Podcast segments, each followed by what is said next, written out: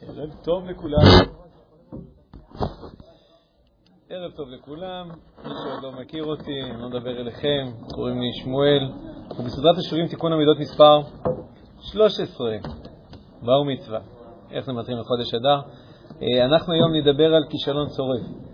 איך מתמודדים עם, אה, לפי בקשת הקהל, זו שאלה שעלתה, איך מתמודדים עם כישלון שהולך איתנו למשך עוד אה, ימים אחר כך, סתם אמרתי ימים, חודשים אחר כך, במקרה הטוב חודשים, שנים אחר כך, 13.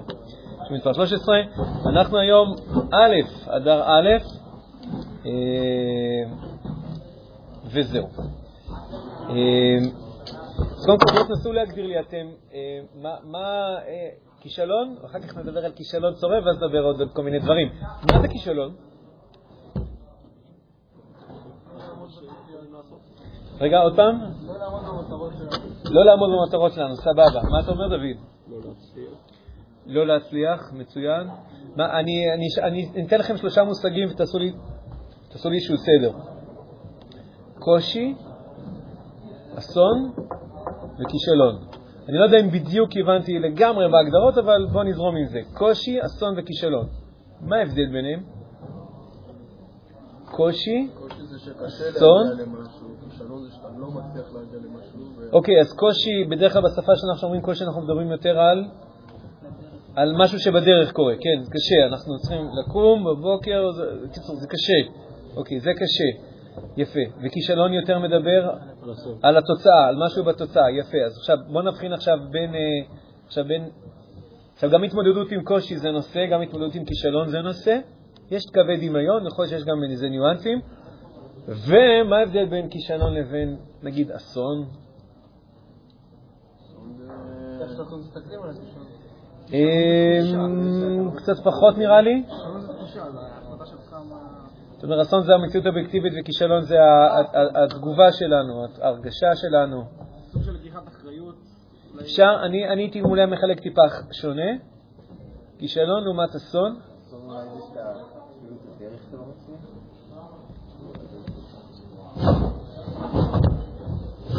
פחות כישלון, אסון. אם נגיד, אני, אם, אם אני אומר, אה, אסתר פולד נפטרה. זה כישלון או אסון? זה לא אסון, מה לעשות, אבל אה, נפטרו אנשים מקורונה. כישלון או אסון? מתי אני אגיד כישלון, מתי אני אגיד שזה אסון? יפה. כישלון זה אומר שזה היה תלוי בנו. ואסון זה משהו שלא לא, לא היה תלוי בנו. אבל קורים גם אסונות. זאת אומרת, לפעמים אה, נופל, אה, נופלת איזה אבן, לפעמים אה, מגיע לך איזה נקיף משום מקום ולוקח איתו לא יודע כמה אנשים. יש אסונות שקורים, וגם להתמודד איתם זה נושא. אבל למה אני רוצה, למה אני מדקדק איתכם על המושגים? כי יש משהו כל כך יפה במילה כישלון. כי כישלון זה לא מדבר על זה שקשה לנו בדרך, שזה נושא אחד להתמודד איתו. כישלון מדבר על תוצאה. יש פה תוצאה, נכשלנו. ואני מבחין את זה מהמילה אסון, כי אסון זה משהו שנכפה עלינו, וכישלון משהו שהיה תלוי בנו. אנחנו פיקששנו את זה. אה, מתחילים להרגיש את הצריבה. בשביל זה אני רוצה את זה, בשביל הצריבה. כי כשיש אסון, אסון זה, זה, זה, זה קושי, וצריך ללמוד איך להתמודד איתו. אני לא אומר שתמיד אסון לא בהכרח יהיה יותר קל להתמודד עם אסון. אני רק אומר, הצד הקל, במרכאות, שיש באסון, זה בעובדה שזה לא היה תלוי בנו. עכשיו צריך ללמוד להתמודד איתו. אבל כישלון, משהו שכן היה תלוי בנו. ואו שעשינו גרוע, או שלא עשינו, אבל לא עשינו מספיק, או, ש... או שעשינו גרוע, או שאולי לא עשינו, וזה גם יכול לקרות, שזה כישלון. זאת אומרת, לפעמים אנשים מעדיפים לא לעשות, כי הם מעדיפים שזה יהיה אסון ולא כישלון. לפעמים, הרבה פעמים אנשים, דיברנו על מנגנון כזה שיש של הימנעות, שאנשים מעדיפים להימנע, אבל גם אז, לא, אבל גם אז יהיה גרוע.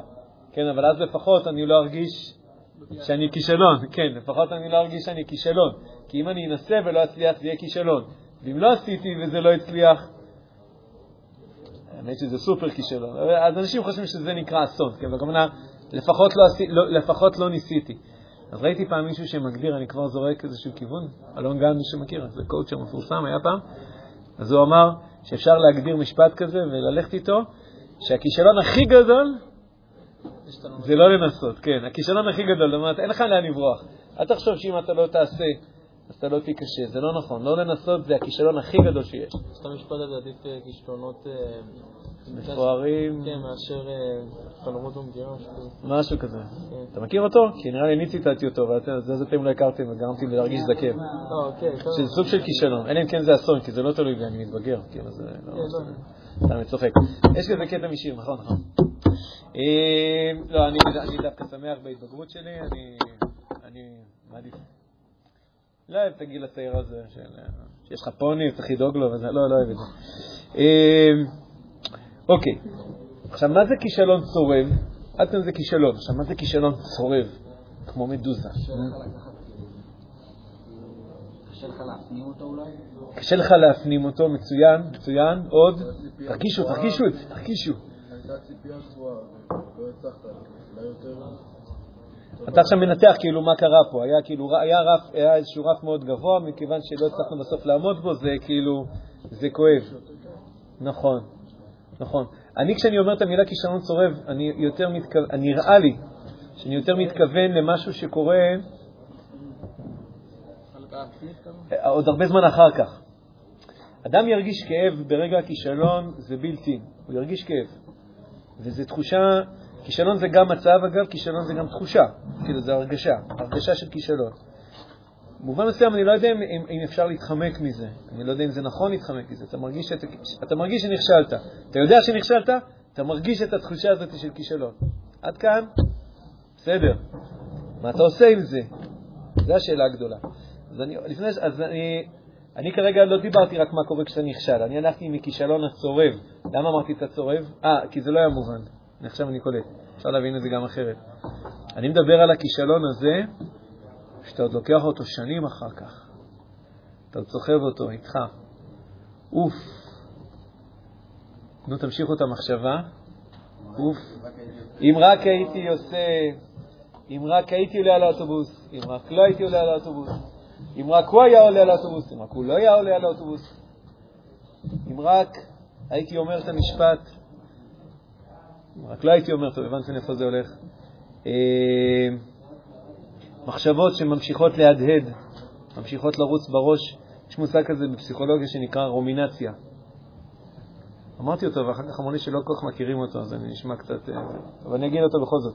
אהבתי אותו, למה? למה זה רומינציה? לא משנה רומן. רומינציה זה העלאת גרה. מכירים את המנגנון של העלאת גרה של, של פרה, היא כאילו אוכלת, ואז היא מוציאה את זה לפה, לא עושה את זה שוב, אז רומינציה, אה, רומינציה מחשבתית. אתה לוקח איזה זיכרון, לועס אותו, אוף, למה לא אמרתי לו, אוף, למה לא עשיתי, אוף, למה לא, אוף, למה לא, עברת למשהו הבא, ועוד הפעם זה עולה. עכשיו, זה יכול גם לא, זה יכול לעלות עוד הפעם ועוד הפעם ועוד הפעם באותה סיטואציה, ואז הבן אדם מרגיש, אני מכיר אנשים כאלה, חוטפים כאב ראש, ממש חוטפים כאב ראש. כי המחשבות, תחשבו שזה כאילו, זה, זה, זה מתנגן לך בראש, ויסתובב עוד פעם בראש, מסתובב עוד פעם בראש, מסתובב עוד פעם בראש. אותה מחשבה, אותו כישלון, אבל הוא צורב, הוא כל כך כואב. פי מיליון יותר כואב אפילו בעצם מהאירוע מעצמו. בעצם העובדה שהמחשבות ממשיכות לרוץ בראש עוד פעם ועוד פעם ועוד פעם. דיברנו על כאב שלא נגמר, דיברנו על מחשבות שממשיכות להדהד, על רגשות קשים, על פחדים. כאילו הרבה פעמים אדם כשהוא נכשל כישלון כזה, הוא כבר מפחד לנסות, זה תוקע אותו בכל מיני דברים, הוא מעדיף להימנע מכל מיני מצבים, כי הכישלון היה כל כך צורב מבחינתו, שהפתרון שהוא מצא, שזה לא פתרון מוצלח, וליתר דיוק לא רק שזה לא פתרון מוצלח, אלא זה חלק מהבעיה, הוא פשוט נמנע. כאילו, מי שלא, איך אמרו? מי שלא עושה לא נכשל. מי שלא עושה לא נכשל, זה נכון, אבל הוא לא עושה. ולא לעשות, זה באמת כישלון יותר גדול. לא רק בגלל שמישהו המציא את המשפט הזה. לא זוכר אם סיפרתי לכם את זה, סיפרתי לכם על ה... סיפרתי לכם, נראה לי כבר כמה פעמים, על הגמגום שלי שהיה לי וכו'. כן. סיפרתי לכם על זה. סיפרתי לכם את הסיפור של הבר מצווה. ומה גיליתי שם? זוכרים? מה היה הפאנץ'? ש? כן, זה היה, קריאת התורה שלי. זה היה קריאת התורה כאילו. קחו אותי. לא הייתי מוכן מספיק. זאת אומרת, לא, הייתי מוכן, היה לי תוכנית א', לא הייתה תוכנית ב'. תוכנית א' זה כשאני קורא חלק ולא מתקנים אותי אף פעם. תוכנית ב' זה מה קורה כשאני שוכח ומתחילים לתקן אותי ואז אני יותר נלחץ, לזה לא התכוננתי. לא, אה, לא, אה, אה, כן, אבל הדרשה כן נלחץ טוב, נכון. אז אני תמיד האשמתי את הקריאת התורה, שמזה נצא לי טראומה ומזה נצא לי פחד קהל ומזה הייתי מגמגם. ואז גיליתי, ואז אחותי הזכירה לי שאת הדרשה שעשיתי שעה אחרי קריאת התורה בערך עשיתי אותה חלק בלי שום אה, מצמוץ. ואז הבנתי שהבעיה לא הייתה באירוע אפילו, הבעיה הייתה בהימנעות שעשיתי אחר כך. כאילו, כל פעם נמנעתי עוד קצת ממשהו, כי הייתה חוויה לא נעימה, נכון? אז אני לא אקרא בתורה. שבת זה שבת בר מצווה שלי, פרשת תרומה. כן. אתם מבינים שזה מתחבר, כן? זה מתחבר, זה פרשת תרומה. מאת כל איש אשר יצבנו לבוא. האמת שאמרתי לעצמי שאני צריך פעם לעלות לתורה, ומאז לא עליתי יותר לתורה. סתם, זה לא נכון, לא עליתי יותר, לא קראתי יותר בתורה. אני גם לא קורא בתורה כי אני לא כל כך זוכר. אני, הזיכרון זה הצד, הצד החלש שלי, כאילו, אני, כדי לזכור משהו אני צריך להסתמן עליו המון המון המון פעמים. אבל היה לי קטע ספציפית מפרשת תרומה אפילו. כי זה בדיוק ה... זה האירוע, האירוע שבו, ששם זה התחיל. אבל כמו שאמרנו עכשיו, רק סליחה, לא מאשים את פרשת תרומה, אני יכול בעיקר להאשים את עצמי, כי אני חושב שהאירוע המרכזי היה לא הקריאת התורה, אלא האירוע המרכזי היה כל האלף פעמים אחר כך שהלכתי עוד צעד אחורה, עוד צעד אחורה, עוד צעד אחורה, ומי שלא עושה לא נכשל. אבל מה שקורה זה שאני הופך את האירוע הקשה שהיה, הפכתי אותו למפלצת. אני הפכתי אותו למפלצת, ועכשיו אני צריך לחיות עם המפלצת הזאת. היא הלכה איתי עוד הרבה שנים עד שלמדתי ל... להתמודד איתה, ועל זה אנחנו הולכים לדבר היום, על איך מתמודדים עם כישלון צורב.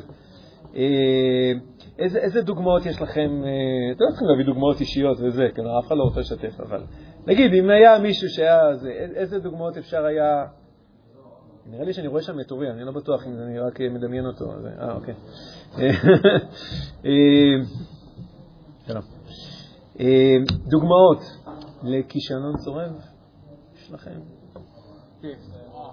טסט. כשאתה אומר לעצמך עוד פעם, אוף, למה... אתה אומר, אם אתה תעבור, אז כאילו, אז סגרנו עניין. אה, נכון, נכון, שבהקשר הזה זה דווקא דוגמה טובה למציאות שבה אתה לא עושה הימנעות, אלא אתה תעשה עוד אחד, אתה תעשה עוד אחד, אלא אם כן באמת אדם מתישהו לא מצליח לעבור, ואז אה, או שהוא יפסיק לנסות, או ש... אוקיי, נכון. יום סיירות. כן. ובהקשר הזה אין לך אותו אלף פעמים, יום סיירות. כמה פעמים יהיה? לרוב פעם אחת. אם לא עברת, אז תטעו, לא יסתכלו עליך יותר. נכון, נכון. אז צריך ללמוד, נכון, צריך ללמוד איך מתמודדים עם זה. לי תמיד יש לי בראש כל מיני אה, אה, סיפורים שהיה לי עם אנשים אני, אני, אני בחור נחמד בדרך כלל, אתם רואים אותי, אבל הייתה לי כמה סיטואציות אה, לא נעימות עם כל מיני אנשים, ו, והרבה פעמים, לא הרבה פעמים, בכל המקרים האלה, תמיד אחר כך הייתי אוכל את עצמי עם הראש, עם הראש. כשאני אמרתי לכם רומינציה והעלאת גירה, התכוונתי על עצמי. אה, אוף, למה לא אמרתי לו, אוף, אה, זה חוזר לי עוד פעם בראש, עוד פעם ועוד פעם ועוד פעם, וזה כאילו... לקח לי ממש זמן להתמודד עם, ה, עם המחשבות האלה ועם ה, עם התחושות האלה. ולראות מה אני עושה איתם. בעצם מזה, מזה נולד השיעור הזה של היום. נראה לי. כן.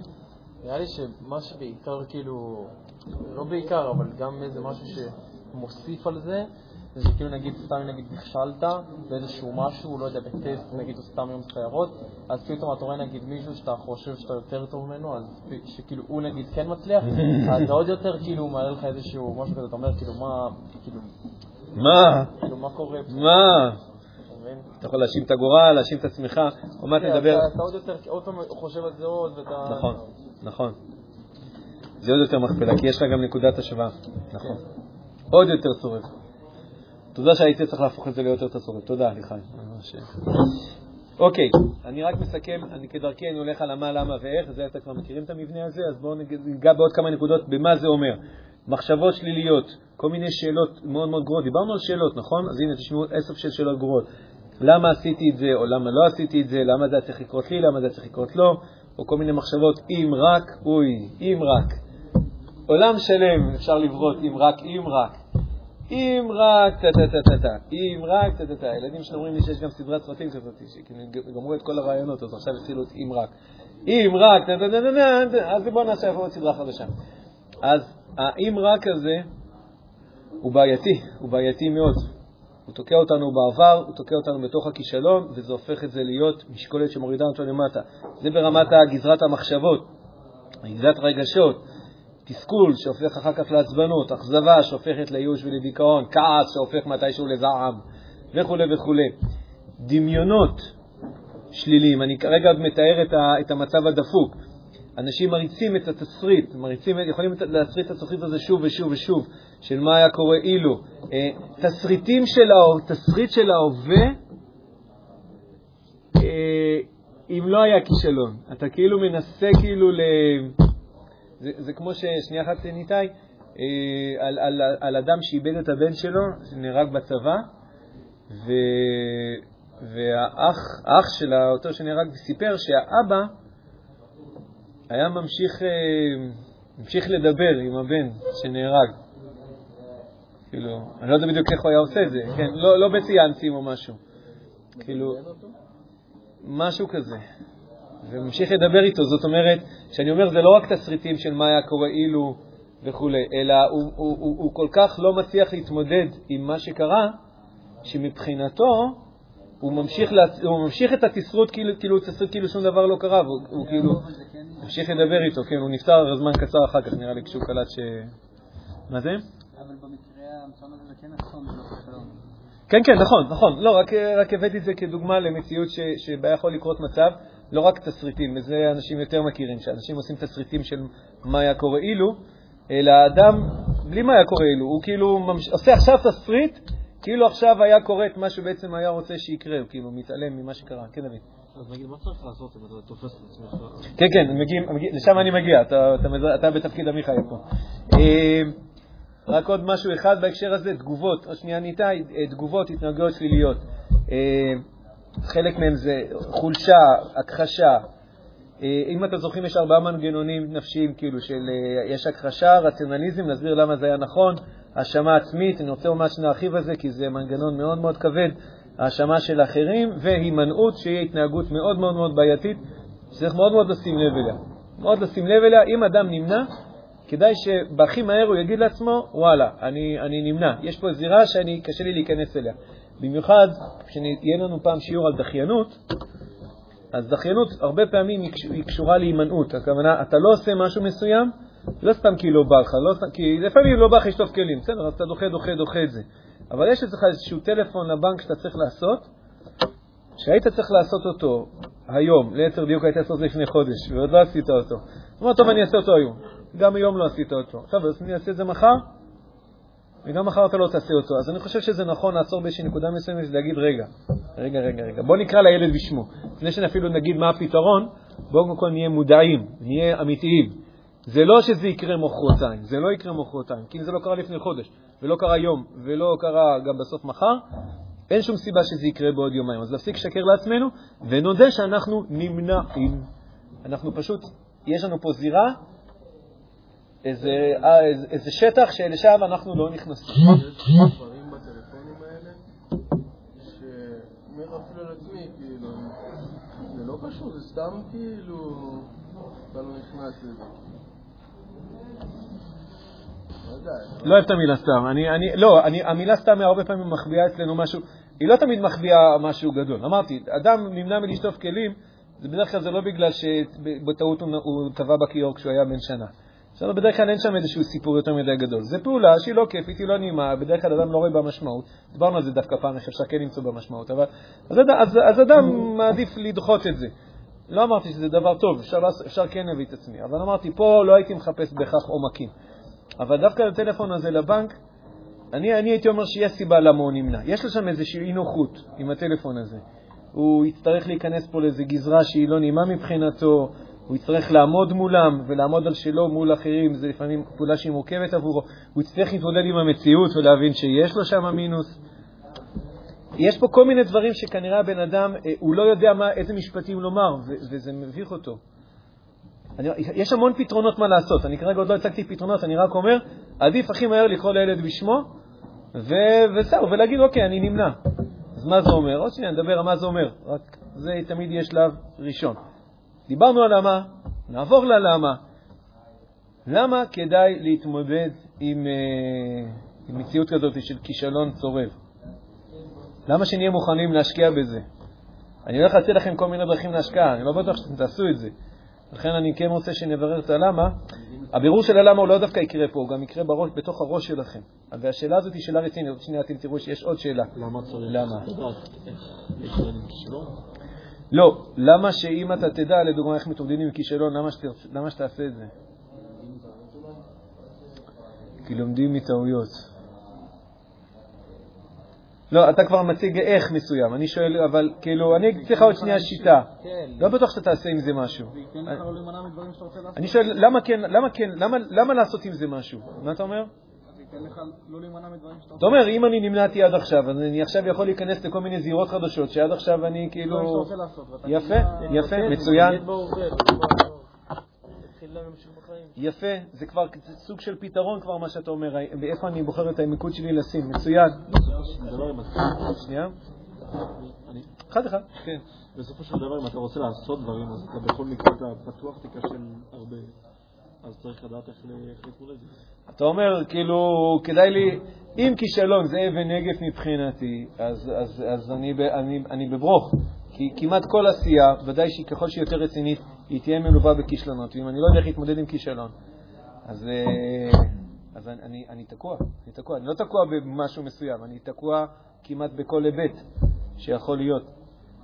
אמרתי לכם את זה, לדעתי, רווקות מאוחרת, כאילו, הרבה מאוד רווקים יש היום, וקצת יותר ויותר. אני חושב שזה קשור לזה, כי אנשים מאוד מאוד חוששים מכישלון. מה הכוונה כישלון? תן לי מישהי ולא... חתן עם מישהי וזה לא יהיה... אני אגיד את המילה האבסורדית, וזה יתברר לך שזאת לא היא. ההגדרה הזאת היא מצחיקה, כי זה פשוט לא נכון, אבל לא ניכנס לזה עכשיו, כי זה לא נושא עכשיו.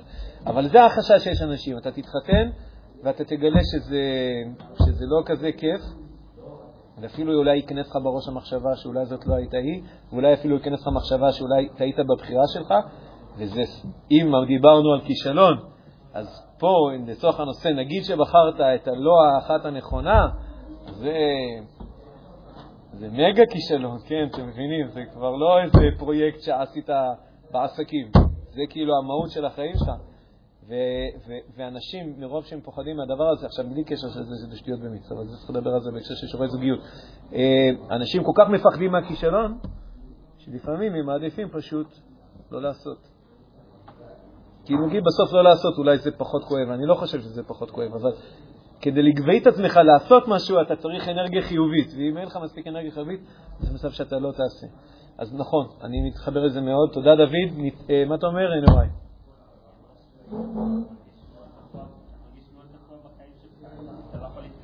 נכון, נכון, נכון, נכון, נכון.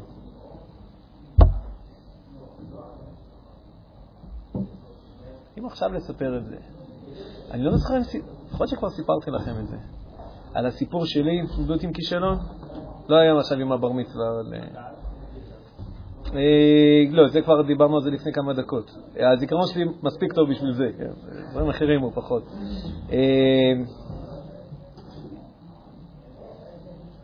טוב, תשמעו סיפור, סיפור חזק. זה גם קשור עוד מעט לאחד המנגנונים שאנחנו יכולים לעשות כדי לפתור את זה, ואני אסביר לכם אחר כך בעצם מה קרה פה. אני הייתי תקוע במשך הרבה מאוד מאוד מאוד מאוד מאוד מאוד זמן. אה, בהתחלה לא הגדרתי את זה כתקוע, סיפרתי לעצמי סיפורים. כשאני אומר לכם להפסיק לספר סיפורים, טוב, אני תמיד מדבר על עצמי. אמרתי לעצמי, לא, אני טוב בדברים מסוימים, דברים אחרים אני פחות טוב, ובסדר, זה, זה בערך אמור להיות גורל החיים שלי.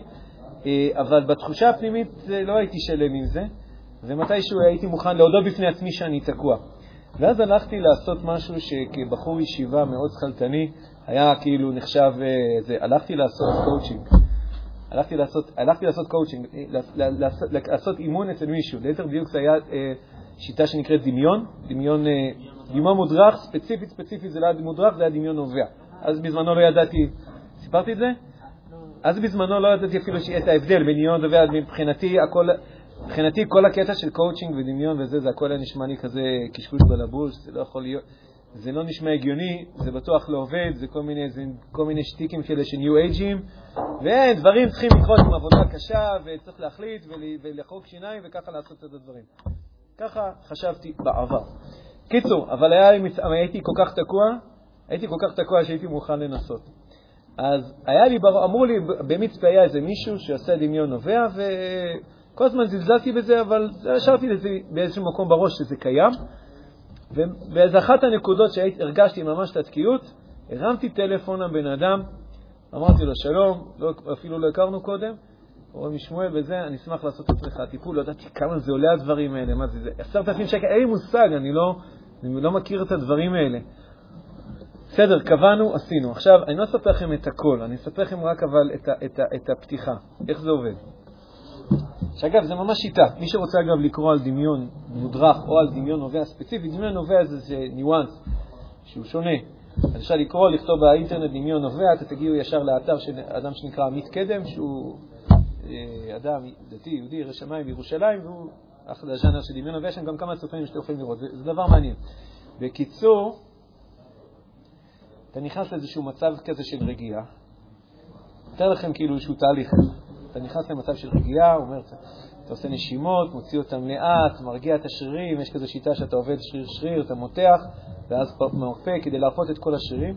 יש לזה סיבה למה עושים הרפאיה של השרירים. קודם כל, אני לא ישן, אני גם לא שוכב, אני יושב, רק יושב בנוח, דואג שלא יהיה משהו שלוחץ, לא שום דבר, מרפא את כל השרירים. ואז, עכשיו אני לא יודע לאיפה זה הולך אפילו, אין לי מושג. ואז אני מרגיש איזו כבדות בידיים שלי. אני מרגיש איזושהי תחושה של כבדות בידיים שלי. עכשיו, מה זה כבדות? כאילו, אני יכול לקבל החלטה ולהרים אותה, אבל אני מרגיש איזושהי תחושה של כבדות, ואם התחלתי להבין את החוקים של המשחק, כי אני באמת לא מבין מה אנחנו עושים פה עכשיו, כן, אני לא יודע מה אנחנו עושים. אבל הבנתי שאולי זה משהו שצריך לציין אותו בפני המטפל, כי אולי זה משהו משמעותי. ואז אני אומר לו, תקשיב, אני, אני מרגיש כאילו ש... אני מרגיש שהידיים שלי כבדות. עכשיו, אני עם בעיניים עצומות, כאילו, כשאתה בעיניים פקוחות, אתה, אתה חשוף ליותר מדי גירויים. אתה עם עיניים עצומות, כאילו, המטרה היא להיכנס רגע לעולם הפנימי. אני אומר לו, תקשיב, אני מרגיש שהידיים שלי כבדות. הוא אומר, אוקיי, זו נקודה מעניינת. אומר, אתה, אתה יכול לנסות אה, להסביר למה הן כבדות? מישהו תופס אותן? עכשיו, כאילו, מה, לא יודע מה, תגיד, תגיד תודה שאמרתי לך שאני מרגיש את הידיים כבדות, ועכשיו אתה רוצה שאני אתאר לך? אני לא יודע מה לעשות. אבל אני זורם עם ה... זה. עכשיו, זה הקטע. אתה שואל ואתה מקבל תשובה. כלומר, אני מרגיש שיש בטון שמחזיק אותם, כאילו הידיים שלי נמצאות בתוך בטון, ולכן הן כבדות. זה בתחושה. זאת אומרת, זה הדימוי שיש לי שם בראש. אוקיי, ואז הוא אומר לי, אה, אתה רוצה לדבר עם הבטון?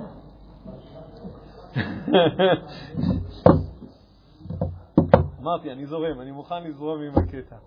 כאילו, טוב, אני מוכן לנסות.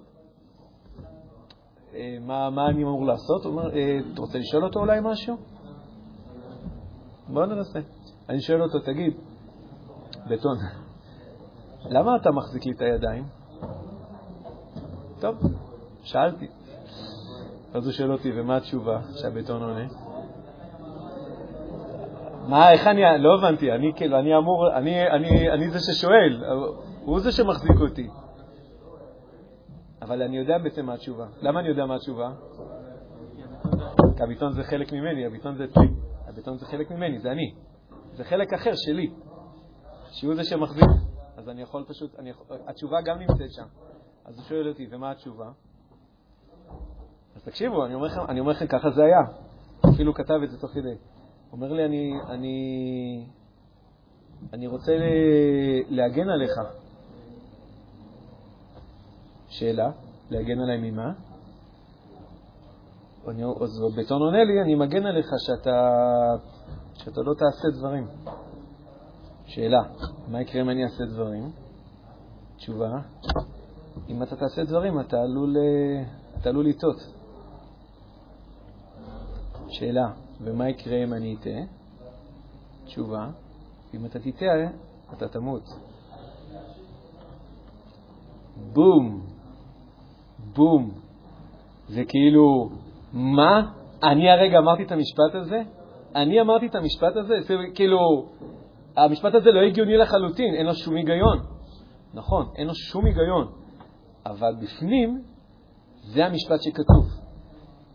לא כדאי לעשות, או אפילו אולי אסור לעשות, כי אם אני אעשה, אני אטעה, ואם אני אטעה, אם אטעה, אני, אני, אני, אני או יכול למות, או אמות, אז הוא מגן עליי, מגן עליי שאני לא אעשה. התיידעתי עם הבטון, אחר כך עשינו כמה שלבים, לא באתי עם פטיש ושברתי אותו, לא, אנחנו לא עובדים ככה בתוך הנפש, אנחנו לא מגיעים עם פטישים ולא שום דבר, אנחנו אומרים תודה רבה, אנחנו בודקים מה אנחנו יכולים לעשות הלאה. אני יכול להגיד לכם, אה, כנראה שהוא עדיין שם הבטון, אני לא יודע, לא, לא הלכתי לפנות אותו אף פעם, אבל, אה, אבל משהו השתנה באותו יום, משהו השתנה לנצח. קודם כל, הרבה דברים השתנו, אבל הדבר הבסיסי מבחינתי שהשתנה זה שקודם כל, וואו, לא, כאילו, מאיפה כל זה יצא? אני כאילו, מאיפה הגיעו השאלות האלה, התשובות האלה, הדימויים האלה, מאיפה זה מגיע? אני, אני, אם הייתם שואלים אותי עכשיו, כשאני קוגניטיבי, עכשיו שאני מדבר עם, ה, עם היצר הטוב, אני בחיים לא הייתי עונה לכם דברים כאלה, הייתי עושה לכם הרצאות על למה חשוב להתמודד עם כישלון. הייתי עושה לכם הרצאות על זה. אבל בתוכי, בתוך הראש שלי, רשום לי שטעות, כישלון, זה מוות. וצריך להימנע מזה בכל מחיר. הדרך הפשוטה להימנע מזה זה פשוט לא לעשות. אז אני רק מחזק את מה שנאמר פה, למה כדאי לשנות, כי לפעמים, לא אמרתי אצל כל אחד זה ככה, אבל לפעמים הקושי ההתמודדות עם חוויה של כישלון היא כל כך קשה, שהיא פשוט משתקת את הבן אדם, משתקת במידה זו או אחרת, בתחום זה או תחום אחר, אבל כן, יש לזה מחירים מאוד גבוהים. עכשיו, תודה. עכשיו אני אשאל אתכם שאלה. שאלתי אתכם למה כן לעשות את זה. עכשיו אני רוצה לשאול אתכם, למה אולי לא לעשות את זה? למה שלא תרצו אולי לעשות שינוי? אני רוצה שנשים את זה על השולחן. למה שלא תרצו לעשות שינוי? כי אתה אומר, אם אני... זה, יכול להיות שאני אפול שוב. ואני לא רוצה ליפול שוב. לא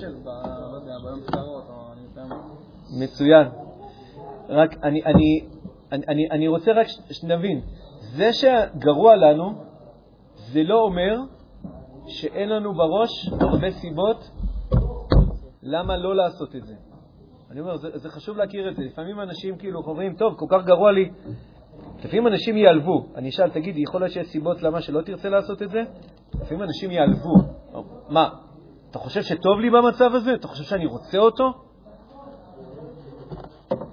ברור שבהמון מובנים אדם לא היה רוצה אותו, אבל במובנים קצת אחרים, יכול להיות שכן. כן. אני, אני, אני לא הייתי תמיד אומר את זה בהכרח, אבל אני אומר, שווה לבדוק את זה. שווה לבדוק את זה, לא להיעלב מהשאלה. אדם יכול להיעלב מהשאלה, מה, אתה חושב שטוב לי מזה שמכים אותי? תגיד איזה, לא יודע מה, אישה או איזה בעל מוכה, אתה חושב שטוב לי עם זה? לא, אבל יכול להיות שזה שאת לא עושה משהו, אתה לא עושה משהו עם זה, יכול להיות שיש לך רווחים גם במצב הקיים. אתה, אתה מפחד לאבד אותם. ויכול להיות שזה מונע ממך באמת מלעשות משהו. לכן אני אומר, השאלה למה אולי לא תרצה לעשות משהו בנידון, צריך לשאול אותה, צריך לשים אותה על השולחן עם עצמנו ולראות מה התשובה הכנה שאנחנו עונים כלפי הדבר הזה. אה, לפעמים נוח לנו מצב ידוע ממצב שהוא לא ידוע, לפעמים טוב לנו, לפעמים יותר נוח לנו לתלות את האשם במשהו מבחוץ, ושהאשם כאילו לא יהיה בסוף יהיה בנו. כאילו בסוף את הסביבה שלנו תמיד נוכל להאשים, אבל אם אנחנו ניזום ונעשה, אז בסוף אנחנו נצטרך את זה מול עצמנו, וכמו שאמרת, דביר, אנחנו יכולים לנסות ולהיכשל שוב. לפעמים הכאב הוא כל כך גדול שאנחנו מעדיפים לא לנסות. אוקיי, עכשיו הגענו אל האיך. דיברנו על המה, דיברנו קצת על, על הלמה. אפשר הרבה יותר להעריך על הלמה, אני כבר אומר, אבל לא נעשה את זה עוד עכשיו. ובואו נדבר עכשיו על האיך. איך אפשר להתמודד עם כישלון? או הכוונה עם התחושה שכישלון עושה לנו. כן, לא כל כך עם הכישלון עצמו. אה, אז אם אתם זוכרים, אם אתם זוכרים, דיברנו על זה בפעם, בשבוע שעבר לדעתי. יש שני ערוצים אה, עקרוניים שאפשר ללכת בהם כשאנחנו רוצים למצוא פתרון. שאפשר ללכת על ערוץ א', אפשר ללכת על ערוץ ב', אפשר ללכת על שניהם במקביל. הם לא, הם לא סותרים אחד את השני, הם במובן מסוים משלימים אחד את השני, למרות שהם נראים הפוכים. ערוץ אחד יהיה קבלה, לקבל את המצב. הערוץ השני יהיה שינוי, לשנות אותו. עכשיו, זה נראה שזה סותר. אם אתה מקבל את המצב, אתה מקבל אותו, אם אתה רוצה לשנות אותו, אתה משנה אותו. אתה לא יכול לקבל אותו ולשנות אותו. יש צדדים שזה סותר, אבל זה לא לגמרי סותר. יש דברים שאפשר ללמוד לקבל אותם. לקבל אותם. כמו לדוגמה, כמו הסיבה ש... שחכמים הכריחו את הבן אדם לעשות אה, אה, אבן, שבעה ימים של אבן, שבעת ימי אבלות. מכריחים אותך. אני רוצה לצאת לעבוד, אסור לך לצאת לעבוד. חכמים אמרו, אסור לצאת לעבוד בשבעת ימי אבלות. בסדר, התאבלתי, בכיתי, הורדתי שתי דמעות, ויאללה, אני רוצה, רוצה להמשיך בחיים שלי. לא מרשים לך. אתה תהיה באבל עכשיו שבעה ימים. מכריחים אותך להיות אבל. כי מה התפקיד של אבל? לא יודע אם זה, אם זה בדיוק הסיבה, אבל יכול להיות שזה אחת הסיבות. מה התפקיד של אבל? מה? קבלה, שינוי. זה, זה לא בדיוק שינוי, זה יותר קבלה. לקבל שמה? לקבל את, ה... את המצב הנוכחי, לקבל את, להפנים את הדברים שהמצב השתנה וזה לא יחזור להיות מה שזה היה קודם. זהו. צריך להשלים עם זה, צריך להפנים את זה, צריך לבכות את זה, ואם אדם בוכה את זה, זה הכי טוב. כי הבכי אומר שבעצם הנפש כאילו אה, משלימה את התהליך הזה של הקבלה. כי אם אדם לא בכה, אז יכול להיות שבראש שלו הוא עדיין ממשיך להריץ תמיד את התרחיש של מה היה קורה אילו, ואולי, והלוואי. כאילו. כן, להתאבל ולבכות ולהיות רגוע עם זה לגמרי. אנשים כל כך לפעמים מפחדים מהתהליך הזה של אבל, מהתהליך הזה של, של אה, בכי, שהם כאילו ינסו לעקוף אותו, ינסו כאילו לעבור אותו מהר. וכאילו, לפעמים אני, ש... אני זוכר ששמעתי ביטויים כאלה, אפילו ב... ב... בשבעה על, על אימא שלו לא ראיתי אותו בוכה. לפעמים הם מציינים את זה כאילו כאיזושהי מעלה גדולה לאדם שהוא ככה חזק. אני לא יכול לשפוט, אני לא אשפוט את זה, אבל אני רק אומר, הרבה פעמים זה דווקא מצב לא טוב. דווקא מצב לא טוב. חזר לעבוד יום אחרי הזה. לא יודע אם זה דבר טוב. לפעמים צריך שנייה רגע את הסירה ואת האבל ואת הבכי, ותבכה, מצוין שתבכה. תבכה כי אתה צריך להבין שמה שהיה הוא לא מה שיהיה. זה לא בהכרח אומר שמה שיהיה הוא כזה גרוע. זה לא אמרתי שהוא יהיה גרוע, אבל אני רק אומר, זה הולך להיות שונה, נכון. זה עכשיו ממשיכים בלעדיו. הוא נפטר, לצערנו, אנחנו ממשיכים בלעדיו. כן, מה אתה אומר, אה, יוראי?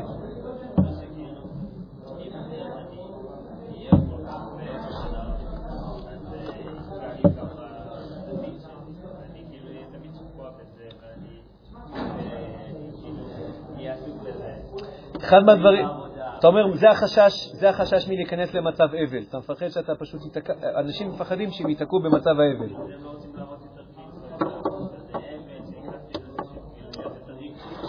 כן. אז uh, אני חושב שכשעושים את זה במובן מסוים נכון ובריא, אתה לא תקוע באבל, הפוך. האבל הוא משחרר. האבל הוא משחרר. האבל זה ממש סוג של תהליך של קבלה. אתה מקבל את המציאות כרגע כמו שהיא. המציאות כרגע כמו שהיא, היא שאין. הבן אדם ההוא נפטר, היה, ראיתי את הסרט על זה פה, מלמי הבשן, מכירים, אסף יסור, זה שזכה עכשיו בפארה-אולימפי בלי ידיים. כן? טעות של שנייה, טעות של שנייה, נגע בשתי ידיים בכבל של 12,000 וולט, טעות של שנייה, ילד שבוע לפני בר מצווה שלו איבד שתי ידיים. איבד שתי ידיים. עכשיו, האמת שזה זה, זה היה ממש מעניין לראות את הסרטון הזה, כי אתה, אתה רואה באמת, גם הילד וגם אבא שלו, אנשים אה, מאוד... אה, וההפנמה הזאת המהירה ש, שזהו, זה, זה, אין, אין יותר ידיים. זה עכשיו משהו חדש שצריך ללמוד. איך חיים אותו, ובהמשך הוא לא רק ילמד איך חיים אותו, אפילו ילמד איך לצמוח ממנו. עוד ירוויח מזה עוד הרבה אחר כך. אבל זה דבר מדהים, אתה, אבל אתה רואה כאילו את ההשלמה הראשונית הזאת, שאין. מה שהיה, לא יהיה. אין טעם עכשיו להגיד, אוף, אם מה היה קורה אם רק לא הייתי נוגע בכבל, אוף, אם רק הכדור לא היה בדיוק לתוך הזה, אוף. אז אני, אומר, אז, אני אומר, אז אני אומר, הרבה פעמים השלב הזה, דווקא השלב שלפעמים אנחנו מנסים כאילו לדלג עליו, במיוחד אם אנחנו כזה גברים מצ'ואיסטים כזה, של, של קבלה, של אבל ושל בכי, השם ישמור, מבכי כאילו. אני אומר, דווקא לפעמים השלבים האלה, כי אנחנו כל כך מפחדים מהם, ואנחנו לא יודעים מה אנחנו נעשה איתם, ואנחנו מפחדים שאנחנו נתקע בהם, הרבה פעמים אתה לא נתקע בהם. הם אלה שבעצם עוזרים לך לעשות את, ה, כן, לעשות את הסדר ולהבין שזה נגמר, אנחנו עכשיו מתחילים משהו אחר. כן, איתי?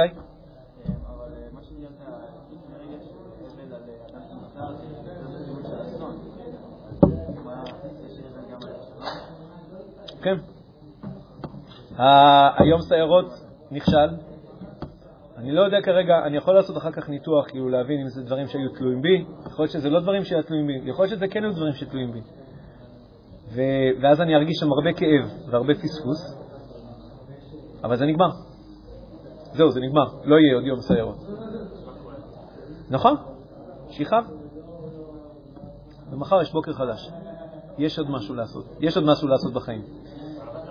העניין הוא לחשוב מה הדבר הבא, כאילו? אני אומר, העובדה שאנחנו כאילו, העובדה שאנחנו מצליחים לעשות איזושהי סגירה, אולי זו מילה אחרת, להשלמה, העובדה שאתה בעצם סוגר את האירוע ולא ממשיך להשאיר אותו פתוח, היא דווקא עוזרת לך להתקדם. להמשיך הלאה, ולא רק להמשיך הלאה, אפילו אולי לצמוח ממנו.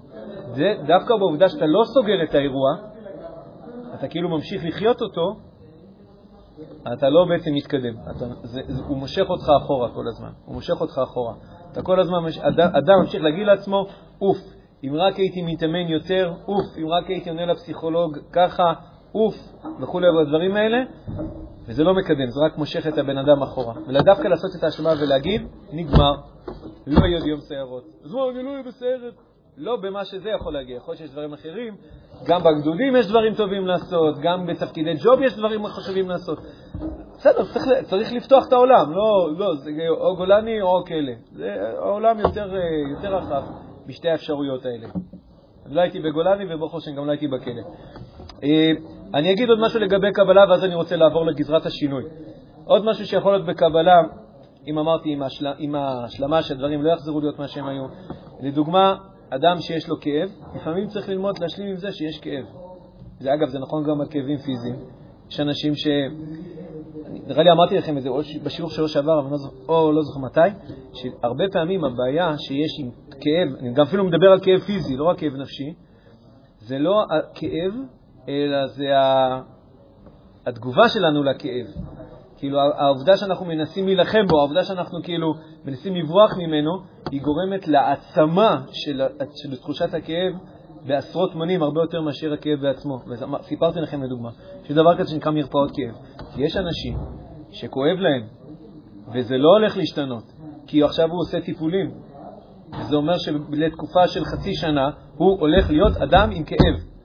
ויש אנשים שזה לא חצי שנה, יש אנשים שאומרים שזה עד, אה, עד סוף ימים.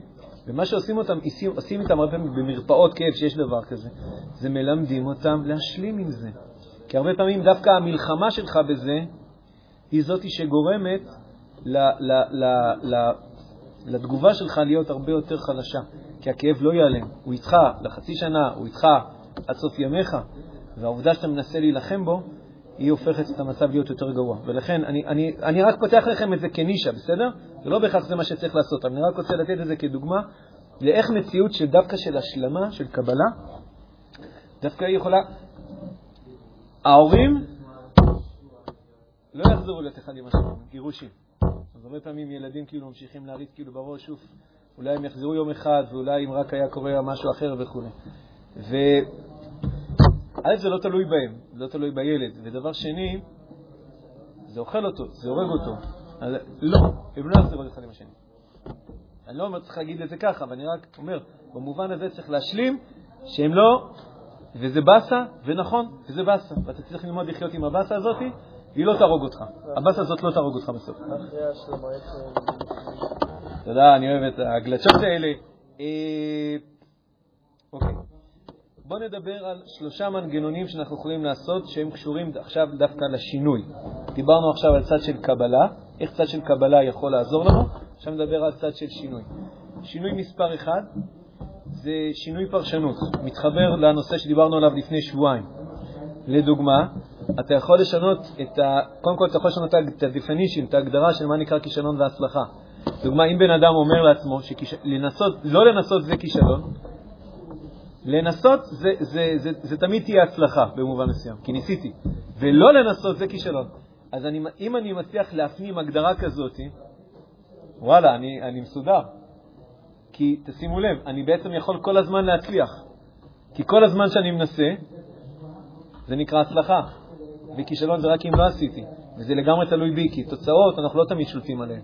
אבל על היכולת שלנו לעשות, אנחנו לגמרי בשליטה. אז הנה, שיניתי איזה הגדרה בכישלון. אפשר גם לשנות את ההגדרה של כישלון, סיפרתי לכם על המורה של חבר שלי, שהוא כל יום נכנס לכיתה והרגיש כישלון. למה? כי מבחינתו הצלחה זה שכל הילדים יושבים עם uh, סרגל בצד.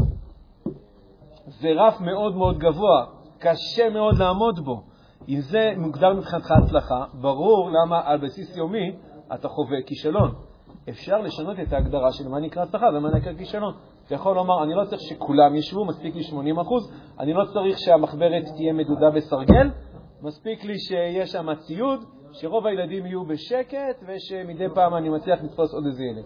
אתה יכול לשנות להגדרה, לעצמך מה נקרא הצלחה ומה נקרא כישלון, ואז יכול להיות שבן אדם שם לעצמו איזה רף לא ריאלי, והוא אף פעם לא עומד בו, והוא כל הזמן חווה כישלון, וזה באמת איום ונורא.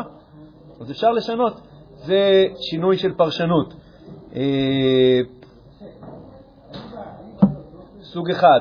פעולה שנייה שאפשר לעשות אותה, אה, נרמול. נרמול זה, אולי זה קצת דומה לקבלה, נרמול מלשון נורמליות. הכוונה, זה בסדר לטעות. זה בסדר לטעות, זה מצוין, זה מצוין להיכשל. איך דוד אמר? כל דרך להצלחה היא מלווה בכישלונות, ואם תשאלו אנשים שמאוד הצליחו, הם יוכלו לספר לכם על זה, הם יוכלו לספר לכם על זה, איך הדרך שלהם להצלחה עברה דרך מיליון כישלונות, ולא נספר פה עוד פעם את הסיפור על אדיסון המפורסם, שאתם לא מכירים אותו, אז אני כן אספר אותו. מכירים את הסיפור עם אדיסון, עם הנורה, שעשה איזה אלף ומשהו ניסויים, ואולי אפילו יותר, כדי להמציא את הנורה החשמלית. והוא לא הצליח, לא הצליח, לא הצליח, ובא ואמרו לו, אדיסון, לא קלטת שנכשלת? אז מה הוא ענה? זה כבר עשו בקואוצ'רים של היום. זה סיפור נוסף. אה, יפה, הוא אומר, אני לא נכשלתי. אני האדם שיודע הכי טוב בעולם איך לא עושים נורה חשמלית. אני אוהב את הגרסה הזאת, אני לא יודע בדיוק מה הוא אמר, אי אפשר לדעת, אבל אני אוהב את הגרסה הזאת. זאת אומרת, הנה, אתם רואים איך הבן אדם מתייחס לאותו אירוע, אבל מתייחס אליו בצורה שונה. האמת שבהקשר שלו זה לא רק נורמלי, הוא כבר מבחינתו זה סיפור של הצלחה, זאת אומרת, הוא לא רק אומר שזה בסדר, הוא אפילו אומר לעצמו, וואלה, הצלחתי פה. אני מכיר אלף ומשהו דרכים איך לא, אולי באלף ושתיים פתאום מתברר שכן, אולי באלף ושלוש, אולי באלפיים. הוא באמת גילה ושינה את כל העולם ונתן את עשר לעמוד ברעב, יכול להיות גם. לא אמרתי שהוא היה בן אדם נחמד, זאב, אני לא משנה. לא, לא, אומרים שאולי היה בן אדם נחמד, לא, לא רוצה לשפוט, אבל לא יודע, ככה אומרים. מה אתה אומר? גם כשאתה מסתכל על זה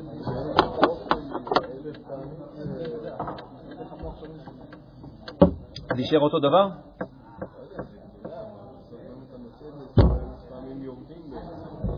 למה יורדים? גילית אלף דרכים איך לא לעשות, זה נותן לך...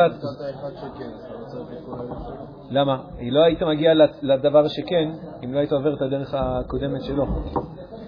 באמת, יש לזה, יש, לזה, יש לזה חשיבות גדולה מאוד כשאתה מגלה מה לא עובד, כשזה מקדם אותך להבין מה כן עובד. באמת יש לזה חשיבות. זאת אומרת, אולי היה לי פוקס והייתי על ההתחלה מגלה. האמת שהרבה פעמים, דווקא כשאתה עובד קשה ובסוף מצליח, זה הרבה יותר משמח ומספק מאשר אם על ההתחלה היית מצליח. זה הרבה יותר. כי על ההתחלה הצלחת, יצא לך פוקס, בסדר, אבל בסוף זה הישג קטן. עשית אלף ומשהו דרכים, ולא הצליח, ולא הצליח, ולא הצליח, ולא הצליח, התמודדת עם זה, התמודדת עם זה, והמשכת, אז הצלחת. זה ליגה אחרת לגמרי. כן, מה אתה אומר?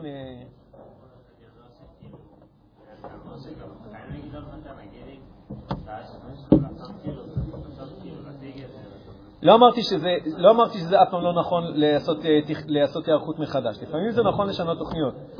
אני, אני לא דיברתי כרגע האם זה נכון להיות עיקש ולהתמיד על משהו שאני רוצה, או אולי להדיע שזה נכשל, שזה סוג של קבלה.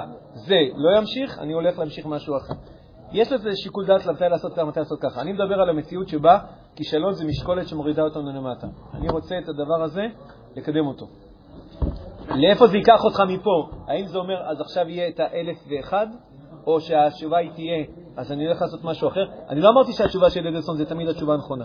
לפעמים התשובה, אמרתי לכם ואתה תמשול בו, לא יודע כמה פעמים שמעתם את זה ממני, שאני חושב שהתשובה ב"ואתה תמשול בו", למישהו שאומר, נכשלתי עוד פעם, מה אני עושה? אני לא אגיד לו, תעשה את האלף ואחד, אני לא אגיד לו את זה. כי אני חושב שאלף ואחד ואלף ושתיים ועשרת אלפים יהיה עדיין אותו דבר. כי צריך לשנות משהו עקרוני, לא, לא לנסות שוב ושוב ושוב. אגב, גם אדיסון לא עשה את אותו דבר שוב ושוב ושוב. הוא שינה כל פעם משהו. פעם שם קצת יותר כזה, שם פעם קצת יותר כזה, פעם עשה ככה, פעם עשה ככה, פעם עשה ככה, פעם עשה ככה. בסוף הוא מצא. לעשות את אותו דבר אלף פעמים ולקוות שתקבל תוצאה שונה, זה נקרא... תודה. אתה להכיר את זה ממני או שאתה הכרת את זה גם קודם? נכון. אתה אומר, גם אני הכרתי את זה מאיינשטיין. ככה אמר איינשטיין, חברים, היינו איתן בכיתה עם אצי ודוד. איינשטיין אמר, לעשות את אותו ניסוי באותם תנאים עוד פעם ועוד פעם אמרת, ולצפות שיהיה לך תוצאות שונות, זה נקרא שיגעון. כאילו, למה אתה חושב שיקרה משהו שונה, אם אתה לא משנה משהו? כן, אה? זה כאילו... טק, טק, נו, מה אני הולך להגיד עכשיו? אוקיי, נרמול. אה, נרמול. יש פה הרבה מה להעריך על הנושא של האשמה עצמית, אני גם לא יכול להעריך כי אנחנו צריכים לסיים אותו. יש הרבה מה לדבר על המנגנון של האשמה עצמית. אני אגיד על זה רק כמה מילים. תקשיבו, האשמה עצמית, בגדול, גרוע, גרוע מאוד. האשמה עצמית. אנשים חושבים שהאשמה עצמית זה טוב. הם חושבים שזה מה שגורם להם לקחת אחריות, הם חושבים שזה מה שגורם לזה למנוע מהפעם הבאה לקרות, הם חושבים שאם אני לא אעשה את זה, אז כאילו, אז מה עשיתי? אני הייתי אומר, אני אומר את זה כרגע כאילו ככה בקיצוניות, רע, רע ורע, וגם לא נכון, לא נכון ולא נכון. יש לזה תחליף אגב. יש תחליף להאשמה עצמית, וזה נקרא לקיחת אחריות. לקיחת אחריות זה, זה סחורה שונה. התחושה, האשמה עצמית זה בדיוק ה... אוף, העוף הזה, ה- ה- לא, לא, לא, הוא לא טוב, הוא לא טוב, הוא לא מקדם. גם לא בנושאים של ואתה תמשול בו, אבל האמת שגם בשאר, גם בנושאים האחרים, זה לא מנגנון מוצלח. זה מנגנון דפוק, והוא דופק את האנשים, בדרך כלל. ברוב הפעמים הוא דופק אותם. הוא גורם לאנשים לשקוע, הוא גורם לאנשים אה, לנמיכות קומה, הוא מזמין את הכישלון הבא, או שהוא מזמין את, ה, את, ה, את האנשים להפך, להישאר להיות אנשים קטנים. אז האשמה עצמית, יש הרבה מה לדבר על זה, ויש גם מה לדבר על איזה תחליף מוצאים להאשמה עצמית. כי לפעמים אדם יכול לומר, רק בזכות האשמה עצמית אני משפר את עצמי. אם לא הייתי מרגיש תחושה כזאת של האשמה עצמית, לא הייתי משפר את עצמי. אם זה ככה, אז אני הייתי אומר לו, בוא תנסה לראות, איבדתם אותי כבר. אם מה שאדם יכול לומר, תקשיב, האשמה עצמית זה טוב לי, כי זה גורם לי להשתפר. אז אני הייתי אומר לו, אז בוא תנסה לראות, נגיד שאמרתם את זה, איך אני יכול להשתפר לפעם הבאה גם בלי האשמה עצמית. מה יכול לדחוף אותי להיות יותר טוב לפעם הבאה בלי האשמה עצמית? כאילו, זה נראה לי שזה חייב לבוא ביחד. מסקנה? לא בטוח שזה חייב לבוא ביחד.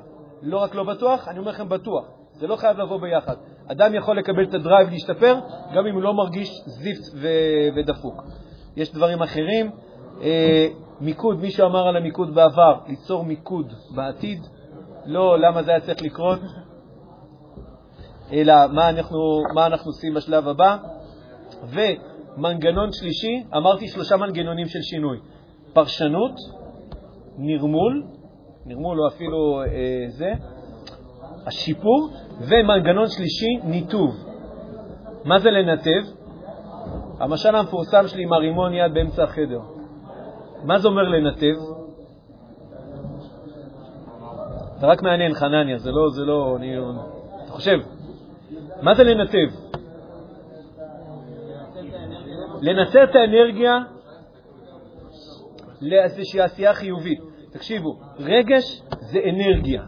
עוד פעם, רגש זה אנרגיה. גם רגש חיובי, שמחה, עושר, עליצות. גם רגש חיובי וגם רגש שלילי. רגש זה אנרגיה. מה התפקיד של אנרגיה? לספק... להניע אותנו לעשות משהו. להניע אותנו לעשות משהו.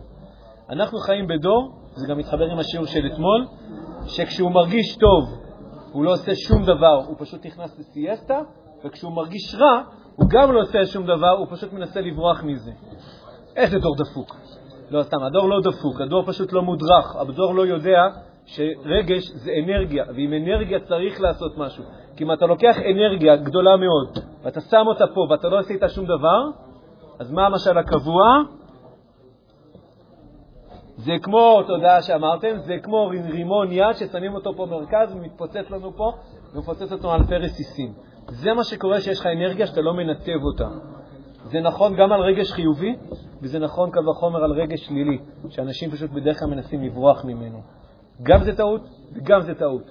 רגש זה אנרגיה, ואנרגיה צריך לנצל אותה, זה אני קורא ניתוב.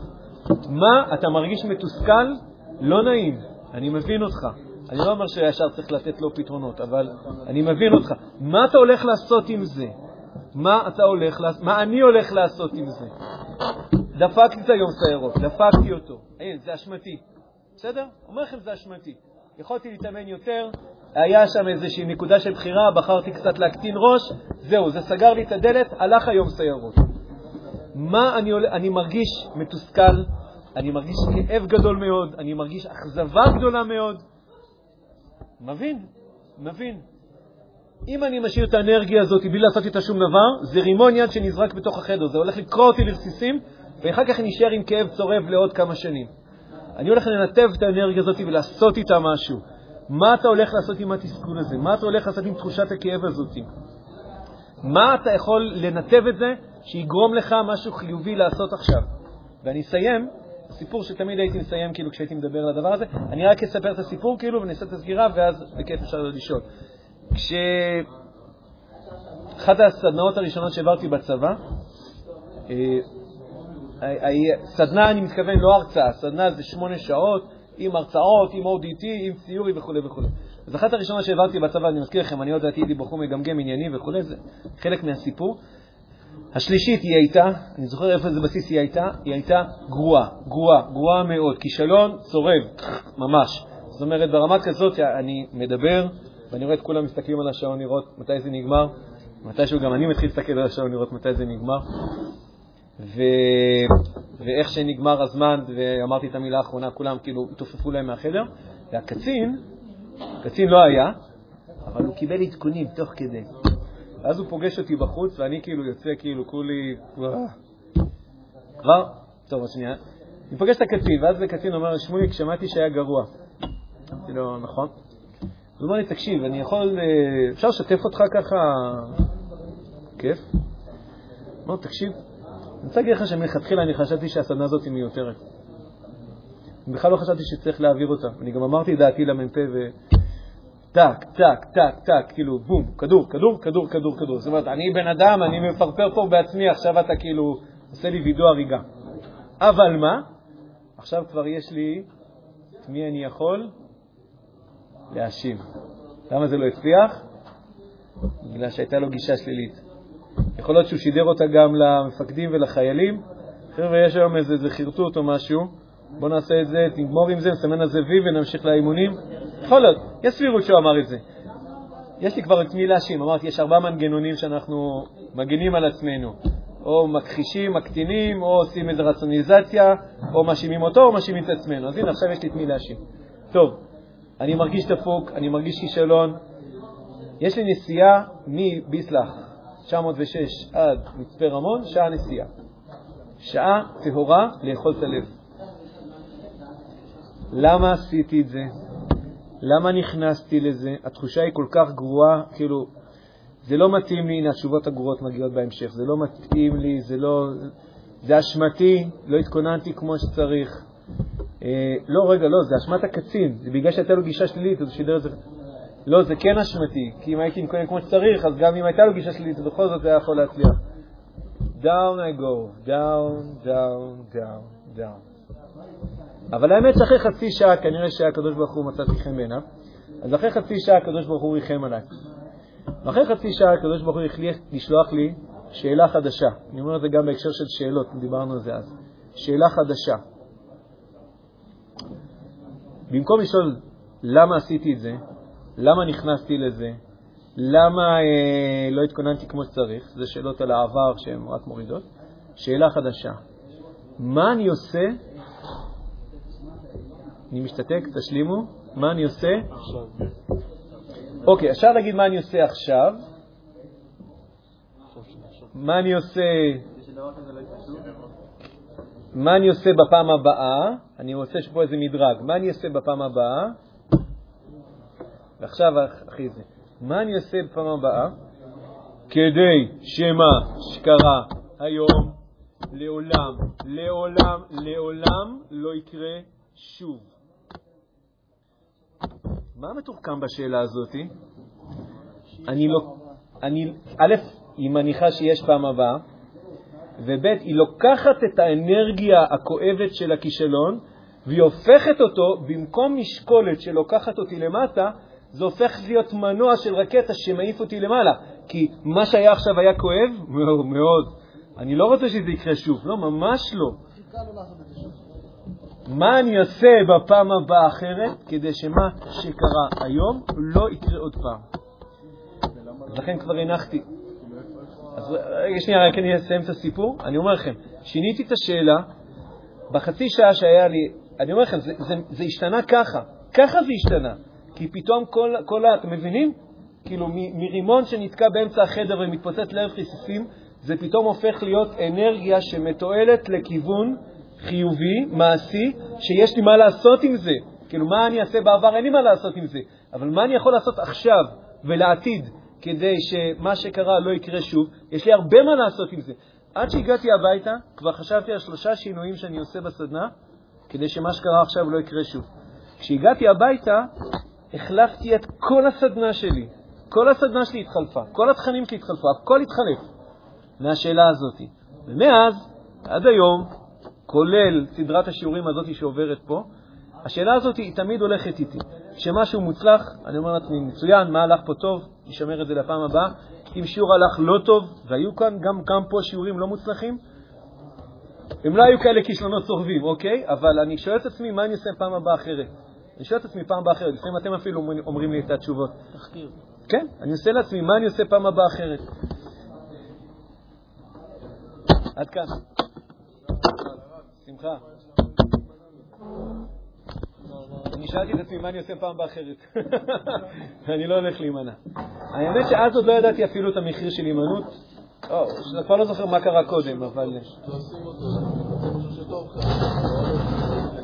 שנייה, רגע, אני אחבר אותך עוד פעם לסיטואציה. האנרגיה השלילית היא כבר קיימת. מה אתה הולך לעשות איתה?